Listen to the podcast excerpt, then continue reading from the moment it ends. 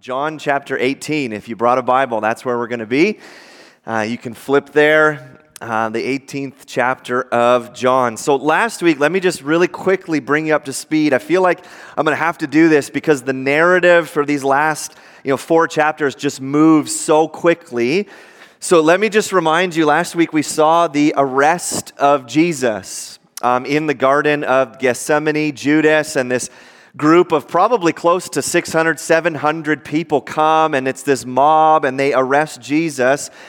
And, and we really looked at that passage from two different vantage points. First, we saw it from uh, just a, a, mere human vantage point, which where it just looked like chaos, and it was, it was pure evil, and it was tense, and and you could just kind of see how people were reacting, whether it was Judas or the soldiers or Peter, even, right? Pulls his sword out and he cuts someone's ear off. It just seemed like kind of chaotic and out of control.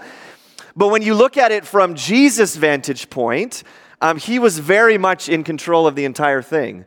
Um, we were told in a few spots, like Jesus knew everything that was going to happen. Jesus says, right? They ask, "Who are you? Who are you looking for?" And, and they say, "Jesus of Nazareth." And he says, "I am." And they all fall over, like 600 Roman soldiers just knocked to the ground. And so it's not as if, right? Oh man, this mob is so clever, and they got him. No, Jesus willingly gave himself over to be arrested. And so we talked about, you know, is God sovereign and in control over even the bad things in life. Now, this week, John um, writes in such an amazing way where he is going to go back and forth between Jesus' trial and Peter's denial. I thought of calling this sermon Trial and Denial because it rhymes. Uh, but uh, I don't know if you've ever seen um, movies or TV shows where it kind of cuts from one intense scene to another intense scene, and it's just kind of like building the, the tension. Well, this is kind of how John writes. We're gonna, we're gonna see a, a, portion of Peter denying, and then it's like it switches scenes to now we're in the trial of Jesus, and then it, and then it goes back and forth, and it's just written in such a, an amazing way. Um, but what we're gonna see here is a, a complete faceplant from Peter.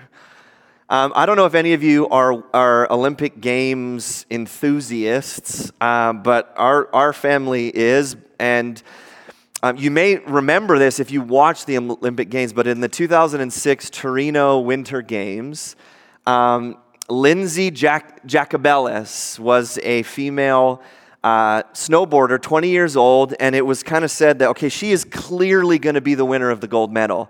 Did anyone watch that gold medal run? Knows what I'm talking about? Okay, good. So it's suspenseful. Uh, but it, like uh, everyone was saying, Lindsey is clearly going to win. There's no one who can even like come close to her. And in the race, she uh, the women's snowboard cross, which is kind of like a downhill race with jumps, and then you you cross the finish line. She was far in the lead. And they went, yeah, see, look, she's clearly going to win the gold medal. And on the last jump that they do before they come to the finish line, Lindsey decided to kind of add some flair right? And so she did, I don't know what it's called, some weird grab thing on her snowboard, and she lost her balance and she actually wiped out like feet from the finish line. And the second place snowboarder, who was right behind her, Tanja Frieden from Switzerland, actually won the gold. And then Lindsey kind of got up and she kind of sailed in to win silver. And it was amazing hearing the commentary. They went, Ah, oh, what were you thinking? And it was a classic example of overconfidence leading to someone's downfall.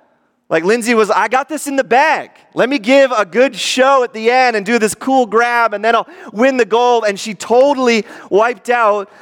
And, and, and coaches and others were saying, yeah, she just got way too overconfident and it got in her head, and then she completely biffed it. So in our, in our text today, it's basically a, a case study of Peter. And what we're going to see is Peter completely biff it, his downfall, his face plant, so to speak. And, and I want to ask for you and I, how do you and I make sure that we don't fall into spiritual overconfidence? Where we don't go like, I got this, I'm doing great. And then something like what happened to Peter happens to us. So that's what we kind of want to examine today. It's like a case study in this great faceplant that Peter does.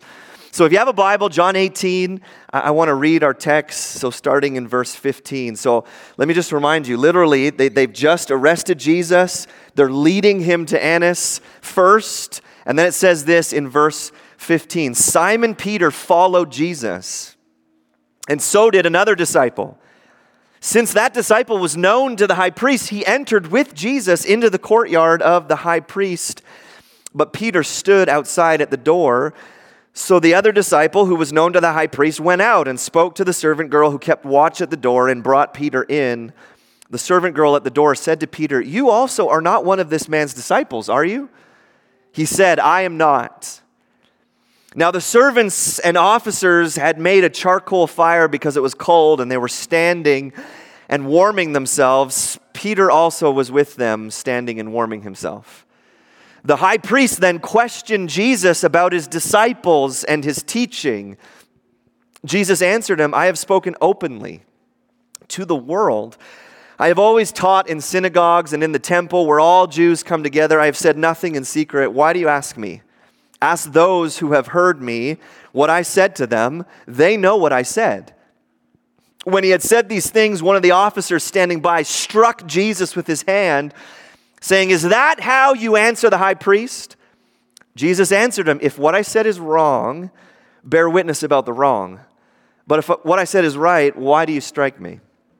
Annas then sent him bound to Caiaphas, the high priest. Now, Simon Peter was standing and warming himself. So they said to him, You also are not one of his disciples, are you? He denied it and said, I am not. One of the servants of the high priest, a relative of the man whose ear Peter had cut off, asked, Did I not see you in the garden with him? Peter again denied it, and at once a rooster crowed. The reading of God's word. So I hope you see how John um, writes is just brilliant, uh, and it's kind of this back and forth, and you can uh, like if you didn't know the story and, and, you ended at verse 18 and you would go, okay, okay, now Peter's standing by the fire, and then the scene shifts, you go, wait, wait, what happened to Peter? Right? And so how how John writes is just just brilliant. So let's let's work our way through the first part of the text. We're told that Peter follows Jesus, and then there's another disciple, and most likely this is John himself as we've studied this gospel, John never refers to himself uh, by his name. He's just kind of the other disciple and another disciple and the disciple who Jesus loved, which I love that he just kind of sneaks it in. By the way, Jesus loved me. Um, but it, uh, most likely this was John. We're not 100% sure, but most likely just the way it's written. And apparently, John somehow knew the high priest. He had an, he had an in there. And so he goes right into the courtyard to kind of take uh, witness of everything that was happening, and Peter just kind of waits outside. And so John goes back and he gets Peter in, brings Peter in. He talks to the servant girl who's watching the door. And in verse 17, here we get this first denial, right? The servant girl asks, You also are not one of this man's disciples, are you? And the way it's worded is she's expecting a negative response. She's expecting him to go, No, no, no, no, no, I'm not one of his disciples. And that's essentially what Peter does, right? He answers, I am not. Now, I want you to compare this to John 13, 37, where Peter says to Jesus, Lord, why can I not follow you now? I will lay down my life for you. Jesus answered, Will you lay down your life for me? Truly, truly, I say to you, the rooster will not crow till you've denied me three times. Right? So, just a, a little while earlier, Peter had said, like, why can't I come with you, Jesus? I will die for you. Um, even compare it to last week's text, the thing that took place a little while ago, right? Peter pulls out his dagger and he cuts the, the servant's ear off. And now a little servant girl asks if he's a disciple. And he denies it. So keep in mind, this is not a Roman soldier. This is not a high priest. This is not someone in a high position of power. This is a servant girl who was just watching the door. You're not a disciple, are you? And he goes, I am not. Now, here's the other interesting thing that John is doing. He's contrasting Jesus and Peter Because if you remember, the mob comes to look for Jesus, and Jesus comes out to the mob, not afraid at all, because he's in control. And they ask, or, or, he asks, Who are you looking for? And they say, Jesus of Nazareth, Nazareth. And Jesus answers, I am. Right? Ego eimi. When the servant girl asks Peter, what does he answer? I am not. And, and that word is ouk eimi. And it's actually a, a, play on words. It's like, do you remember what Jesus just said? He has no fear of the mob, and he just says, Yeah, I am. And now, Peter, are you a disciple? I am not. So when Jesus is present, Peter is actually filled with boldness right? When Jesus says, I will die for you, Jesus, and I'm going to pull out my dagger and defend you, Jesus. But when Peter is alone and Jesus isn't there and he's challenged, he loses all courage. And then verse 18 is actually quite heartbreaking. We have servants and officers warming themselves by a fire, most likely the same servants and officers who just arrested Jesus and what does the wording say? It says, Peter goes and he stands with them. It's like Peter now, the picture is that he's actually positioned himself with the enemies of Jesus. I mean, he's just denied him. He's just betrayed Jesus, saying, I don't even know the guy. And the picture is, and he goes and he stands by the fire with the same people that just arrested Jesus, and he's warming himself with them. It's, it's very similar to, to verse 5 when John makes a point to say, Judas, who betrayed him, was standing with them. Isn't that interesting? In the arrest of Jesus, John goes out of his way to say, Judas was standing with the enemies of Jesus, and now Peter is too. And then the scene shifts, right? And we're like, no, wait, what happens to Peter? And the scene shifts, and now we're inside the courtyard. And we get this first trial, this questioning of Jesus. And we're told that Annas, the high priest, and I explained uh, last week why Annas and Caiaphas are both called the high priest. And it would be very similar to, you know, how when a president is done his term, they still call him the president, right? Like Obama's not the president anymore, and anytime he's introduced, President Obama. And so they would keep calling Annas the high priest, and many people viewed him as, yeah, he's the legitimate high priest. But Caiaphas, on paper, he was the high priest. So Annas is a- asking questions specifically about Jesus' teaching and his disciples. Now, I want you to keep in mind as we, as we go through this trial of Jesus, in John 11 53, speaking of the high priests and the religious leaders, it says, So from that day on, they made plans to put him to death. So this is not a trial where they're like, We really got to figure out if this guy is innocent or guilty. this is a, a mockery. They already know that we're going to kill Jesus. Now we just kind of have to find a way to make it look legit. So they're not asking questions because they're, they're actually curious about his teaching or his disciples, or they're not actually trying to figure out, is he innocent? They, they're going to kill him anyways. He was already a, a, dead man. They weren't having a trial to determine his guilt. They just wanted to legally kill him and make themselves look good. And so, really, they had no case against Jesus. And so they begin to try and make things up. And so I think that the, the, the high priest is asking about Jesus' teaching because he wants to find, well, maybe we can, we can dig into something he said that, that we can convict him on. And then I think his, the high priest is asking about the disciples because I think a concern for them was if we kill Jesus, will his disciples continue his teaching after he's executed? I actually think, and, and again, this is speculation, I think he was probably trying to get, okay, tell us who your disciples are. What's their names? Because remember Lazarus, when, when Lazarus was raised from the dead, and so many people were believing in Jesus because of Lazarus, what did the high priest and the, the chief leaders try and do? We got to kill Lazarus too. So I have no doubt that he was going, well, tell us about your disciples, so that once we kill you, we can maybe stomp them out as well. And Jesus' response is just amazing. Again, talk about being in control. He actually doesn't answer their questions, he, he questions the legality of the trial. He says this I've spoken openly to the world. I've always taught in synagogues and in the temple where all Jews come together. I've said nothing in secret. Why do you ask me? Ask those who have heard me what I said to them. They know what I said. So you got to this is brilliant what Jesus is doing.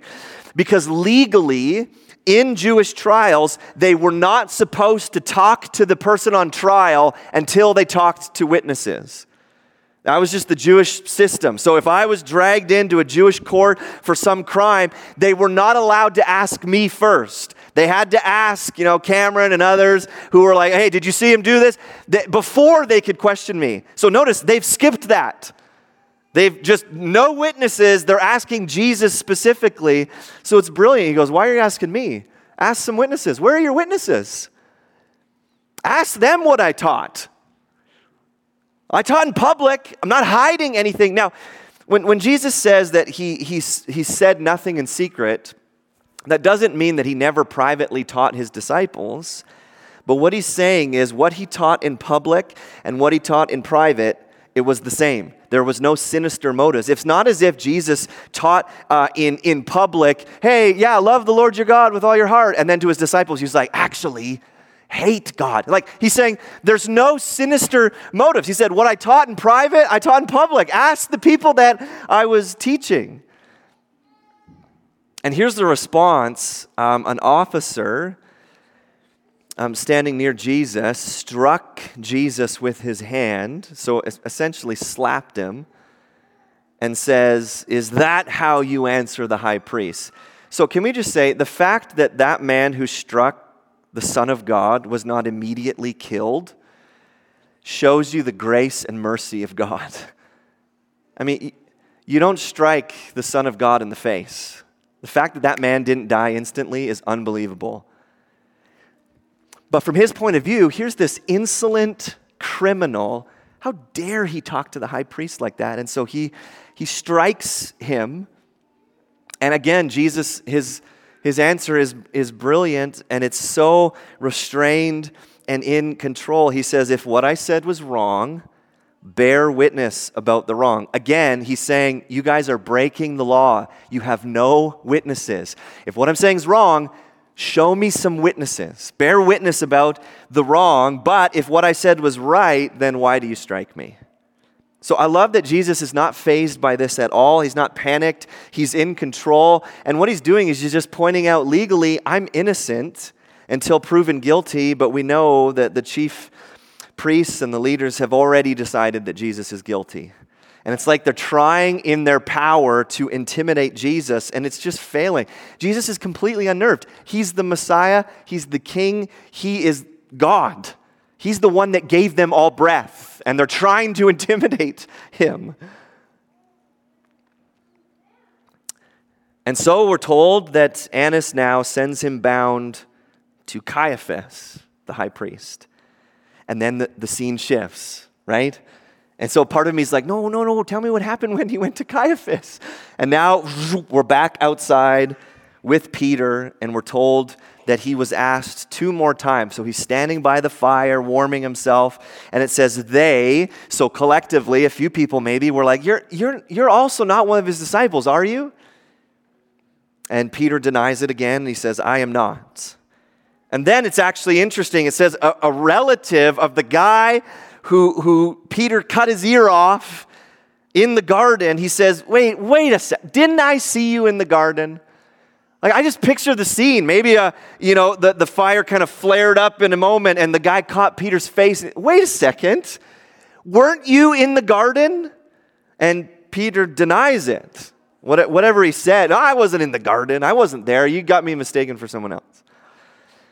And then the rooster crows, and it's Jesus prediction of Peter denying him is true. Now, we're, we're told in the other gospel accounts, it's interesting, they're all relatively the same, but we just get little, little differences in the details. But we're actually told that Peter calls down curses on himself, saying, I do not know the man.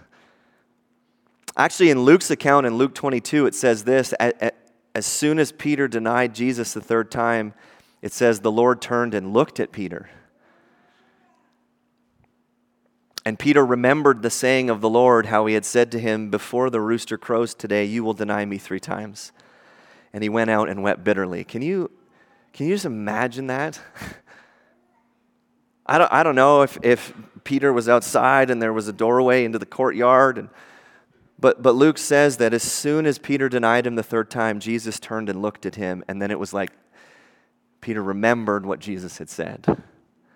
And he goes out and he, and he weeps bitterly. So, what we have here is a colossal faceplant from Peter. I mean, in the midst of Jesus' trial, Peter denies him three times, claims he doesn't know him, curses himself, calls down curses on himself, swears that he does not know Jesus. So it's amazing. If you do a case study of Peter, um, Peter was a very brash and I believe a very overconfident individual. And in spite of his self confidence, uh, he failed Jesus in this moment. Now, I want to be clear there's a difference between him and Judas in how they responded to their sin. Like Judas betrayed Jesus, uh, sold him for 30 pieces of silver, totally uh, uh, stabbed him in the back. And we're, we're told in, in the Gospels that Judas then has regret afterwards and he, he gives the money back. But how does Judas respond to his regret over what he's done? It's just worldly despair and he kills himself. Peter responds by, we're told, he, he leaves and he's weeping bitterly, but Peter's response was different. Peter responded with confession and repentance.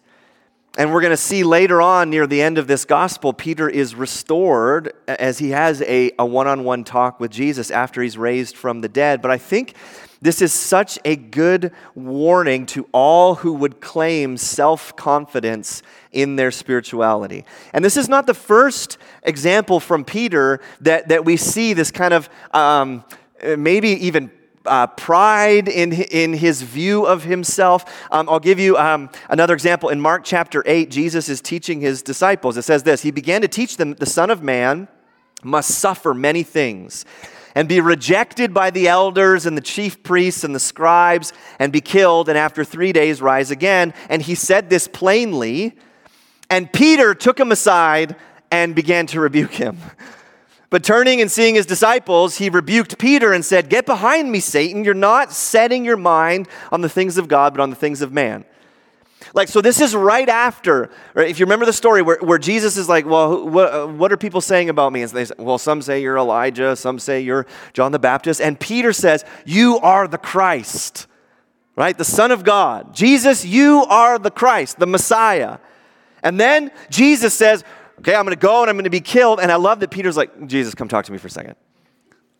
Um, I just need to kind of correct your theology a little bit here, Jesus right? It'd be like if I played around a golf with Tiger Woods and I golf like twice a year and I'm like, hey, come here for a second.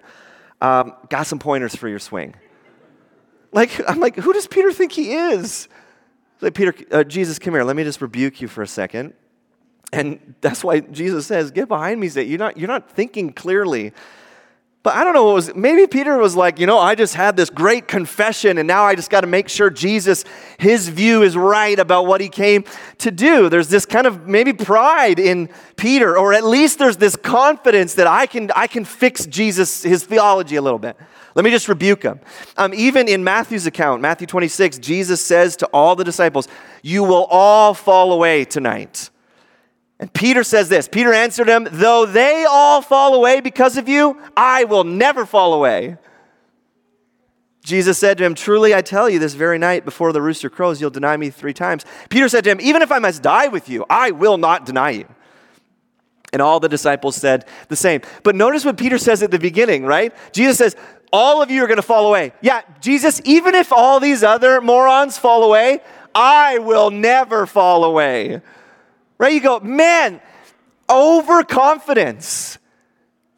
Right? Jesus, I'll die for you. Pfft, I would never deny you.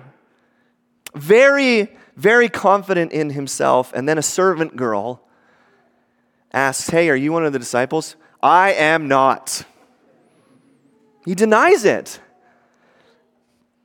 So I think this is actually a huge warning to all of us that boasting in our abilities or being spiritually overconfident can actually lead to failure. It's maybe an invitation to failure. Because you and I were all in danger of becoming spiritually overconfident. And whether you think or not, we all have a tendency to boast in ourselves a lot. Even in our spiritual lives, we go, man, I know the Bible really, really well. I know the Bible better than that guy over there. Or, man, like during our prayer time, did you hear my prayer? It was so eloquent. Or, right, I'm obviously over exaggerating. But we do things like that, right? My interpretation of Scripture has got to be the right one. Like so and so doesn't know what they're talking about.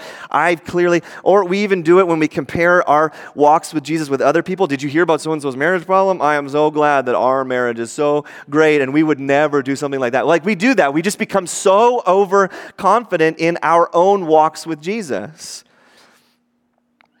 Um, I've, I've wrestled with this, and, and if you've attended this church for a while, you'll know these examples, but just bear with me for some of you who are new. But um, God, in His grace, has had to humble me uh, several times because I uh, uh, have struggled with pride and becoming very overconfident in the gifts that God has given me. Um, a few years ago, maybe five years ago now, there, there was an Easter and some of you know the story, the puking story. Um, but there was an Easter, and our church was growing by God's grace, and there was lots of people coming, and it was really exciting. And I, I remember coming early on Easter Sunday and kind of preparing and going through my notes, and just having this thought of like, man, Andrew, everyone is coming to hear you talk today. And then there was like this kind of uh, rumble in my tummy, and I was like, oh, that's odd. And, uh, you know, long story short, I ended up eh, sick in the bathroom, throwing up before the first service. And uh, then the thought became, how awesome is it going to be when people hear that you were puking before the service and you still preached twice? They're going to be like, wow, what an amazing guy. And all of these thoughts of like overconfidence and pride of like, everyone is here to, to see you, Andrew. And I remember as, a, as like just a safety, I gave my sermon notes um, to Richard Coop actually. I was like, just in case, okay, can you be ready to maybe come up? And it was about halfway through the sermon in the first service where I just had to leave because I'm like, I'm going to be sick. And Richard got up and he preached my sermon, and I went home and puked my guts out. And I remember I've, I've never heard the audible voice of God, but it was as clear as it could be. It, as I'm puking at, in my bathroom, God impressed upon me, He said, Andrew, I don't even need you. I mean, I can, the, the rocks can cry out if I want them to. You aren't special. And it was just kind of like, oh man, thank you, Lord. How, how overconfident and prideful and arrogant I was. But I don't learn my lesson. So, a few years later, we were in Costco in Grande Prairie and sitting down, and there was a, a couple sitting next to us, and we were eating lunch, and we prayed before our meal, and the couple just kind of started chit chatting. And you know, it's so good to see a family praying. Yep, it's great. We just are thankful for everything we have. And, you know, what do you do? Oh, I'm a pastor in Fort St. John. And the wife went, Oh, you're the pastor whose sermons are on the radio sometimes. And I went, I am the pastor whose sermons are on the radio. And just stupid thoughts like, man, I wish I could go out in public without being noticed. And all these just dumb thoughts. And here's, here's what's great. So my head is quite big, and the man's eating. He goes, Yeah, you've had a couple good sermons. I was like, Oh, man. But again, totally God's grace where he goes, Andrew, you're not that important. I don't need you. Right? And you just face plant. Because my own overconfidence and pride was just getting in the way, and I, I think God humbled me graciously before an even greater catastrophic catastrophic faceplant would have happened. So then, how do you and I guard against spiritual overconfidence and just arrogance in our spiritual walk and pride and how well we're doing and look at me and look at the things I've done and look at how God's gifted me? How do you, how do you guard against that? Guard against a reliance on yourself so that when trouble or trial or testing comes, you don't ultimately fail and crash and, and burn. Because there's so many warnings in the Bible about this very thing, right? Proverbs 16:8. Pride goes before destruction, and a haughty, right, arrogant spirit before a fall. 1 Corinthians 10 12. Therefore, let anyone who thinks that he stands take heed lest he fall. Even in Revelation, there was a, uh, one of the churches that John writes to. They were so overconfident in their spirituality and so arrogant and how great they were. He says this For you say, I'm rich, I've prospered, I need nothing, not realizing that you are wretched, pitiable, poor, blind, and naked. So, how do we guard against this? I, I think, I think this is why John interposes the denial of Peter with the trial of Jesus. Because think about it Jesus is heading to his death, he's on the way to the cross for the sins that Peter is committing at that very moment. As he goes to his death, like he will die for those sins that Peter just committed, denying Jesus. One scholar said this at the very point of our Lord going to death, the very reasons that he was doing that to pay for in full the sins that are being done at that very hour by the one, Peter, who would be considered the best follower he had. Like Jesus stands up to his questioners and he denies nothing, and Peter cowers before his questioners and he denies everything. I think Peter actually was thinking that he was protecting himself by denying Jesus, but in reality, it's Jesus who was protecting him. So I think one of the, the main ways that you and I combat overconfidence in our spiritual walk is to constantly meditate on the work of Jesus and our need of Him minute by minute. Now, I don't mean like we don't swing the opposite. We do this in churches so often. We're like, okay, well, I don't want to be overconfident and I don't want to be prideful. So then we walk around going, I'm garbage, I'm nothing, woe is me, never compliment me. It's like, well, no, that's that's an overcorrection. There's just kind of this settled confidence in who Jesus is. But I, I think that comes by us meditating on the gospel and our need of Jesus minute by minute by minute by minute to see all of the gifts that God gives us, all of your spiritual growth, all of your maturity, all of your understanding in your walk with Jesus, all of that is grace from God. Like, no one can say, Man, look at me. We all go, Thank you, Lord, for your grace. I mean, the Bible talks, Jeremiah 17, blessed is the man who's, who trusts in the Lord, whose trust is the Lord. What is our trust in? Our hope, it's in the Lord. It's not in our own abilities and in our own maturity. It's in the Lord. He is like a tree planted by water that sends out its roots by the stream and does not fear when the heat comes, for its leaves remain green, and is not anxious in the year of drought, for it does not cease to bear fruit. I mean, Second Corinthians, Paul writes this in chapter 3 Such is the confidence that we have through Christ towards God, not that we are sufficient in ourselves to claim anything as coming from us, but our sufficiency is from God who has made us competent to be ministers of a new covenant not by the letter, but of the Spirit. So, so notice that, like Paul, he's, he's saying, I'm a minister of the covenant. But it is God who has made us competent to do this. The reason that you can go and be a minister of the gospel is because God graciously gave you that.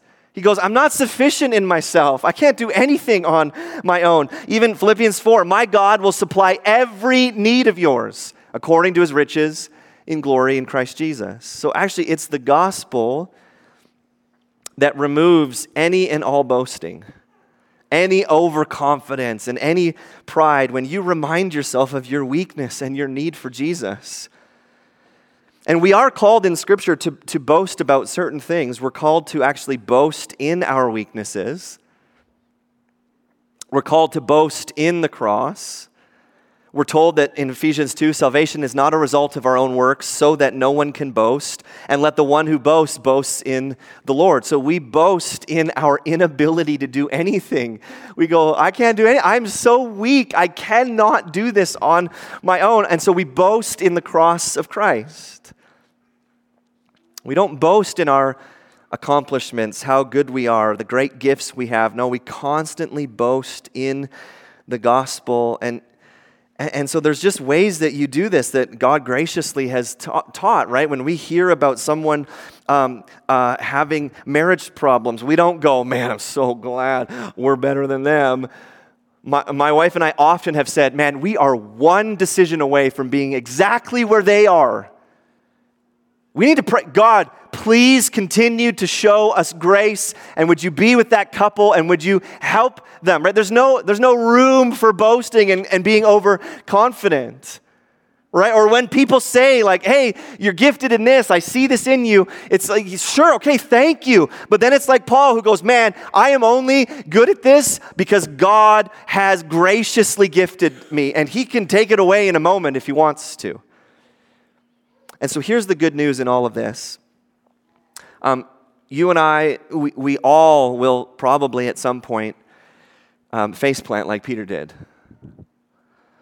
I'm sure we could share stories of, of your lives where the same thing happened. And here's what, where the encouragement is in 2 Timothy 2. Paul says this If we are faithless, he remains faithful. So it, the moment that Peter is denying Jesus, I mean, Jesus is on his way to his death to pay for that sin. And so when you and I stumble and we mess up and we sin and we do things that Peter did perhaps, or, or we are filled with overconfidence or pride or arrogance, when you and I respond in repentance, God is faithful. And we're going to see in a few weeks, and I don't want to spoil it because we'll get there, but Jesus completely restores Peter. And even in the midst of Peter's faithlessness, Jesus remained faithful. Jesus went to the cross to pay for Peter's sin, and, and so too with each one of us. When I am overconfident and prideful and arrogant, God lovingly and graciously humbles me, and He leads me to repentance, and He restores me. And God does the same for you. And so, my, my prayer for all of us is that we would be so on guard against kind of a spiritual arrogance or a spiritual overconfidence, but that we would be, like these passages describe, so dependent on Jesus that we would boast in our weaknesses, that we would say, like, I'm not sufficient in myself to do anything. I need Jesus so badly. But then we would boast, not in ourselves, but that we would boast in the cross and go, and look at our Savior. Man, He is so gracious, He is so patient with me. That we would boast in the cross that saves us. So, God, I just thank you for um, the example of Peter that we have in our Bibles um, because we're all like that. Um, at different times and in different seasons of, of life, we are so quick to become very self centered and very arrogant, prideful, overconfident in our own abilities. And God, I just love that you are so gracious and patient with us. That we, we don't deserve your grace. And yet, God, you will, you will humble us because you love us. And anyone that stays on a, a path of pride and arrogance and overconfidence, it just leads to death. And so, in your grace, God, you humble us so that we learn to be dependent on you. And it's a dangerous prayer to pray, but God, I pray that you do that for all of us. That you would humble us. Humble me, God that we would not be so overconfident and proud of our own spiritual accomplishments and how you know gifted we are in X, Y, and Z or whatever it is, but God, that we would just be so dependent on you. That we are not sufficient in ourselves for anything, but we need you, and that we would boast in our weaknesses and boast in the cross. So just do your work in us, Jesus. I, I pray too for people who maybe have face planted spiritually, so to speak, um, that their response would be like Peter's and not like Judas. That they wouldn't fall into just utter despair and hopelessness, but like Peter, they would weep bitterly for how they have failed and they would repent and confess and turn back to you, and that they would experience your grace and your faithfulness to them. Because, God, when, when we are faithless, you remain faithful. And so, would you just be faithful to us, God, we ask. So, just do your work in us, Jesus. And I just pray all of this in your mighty name. Amen.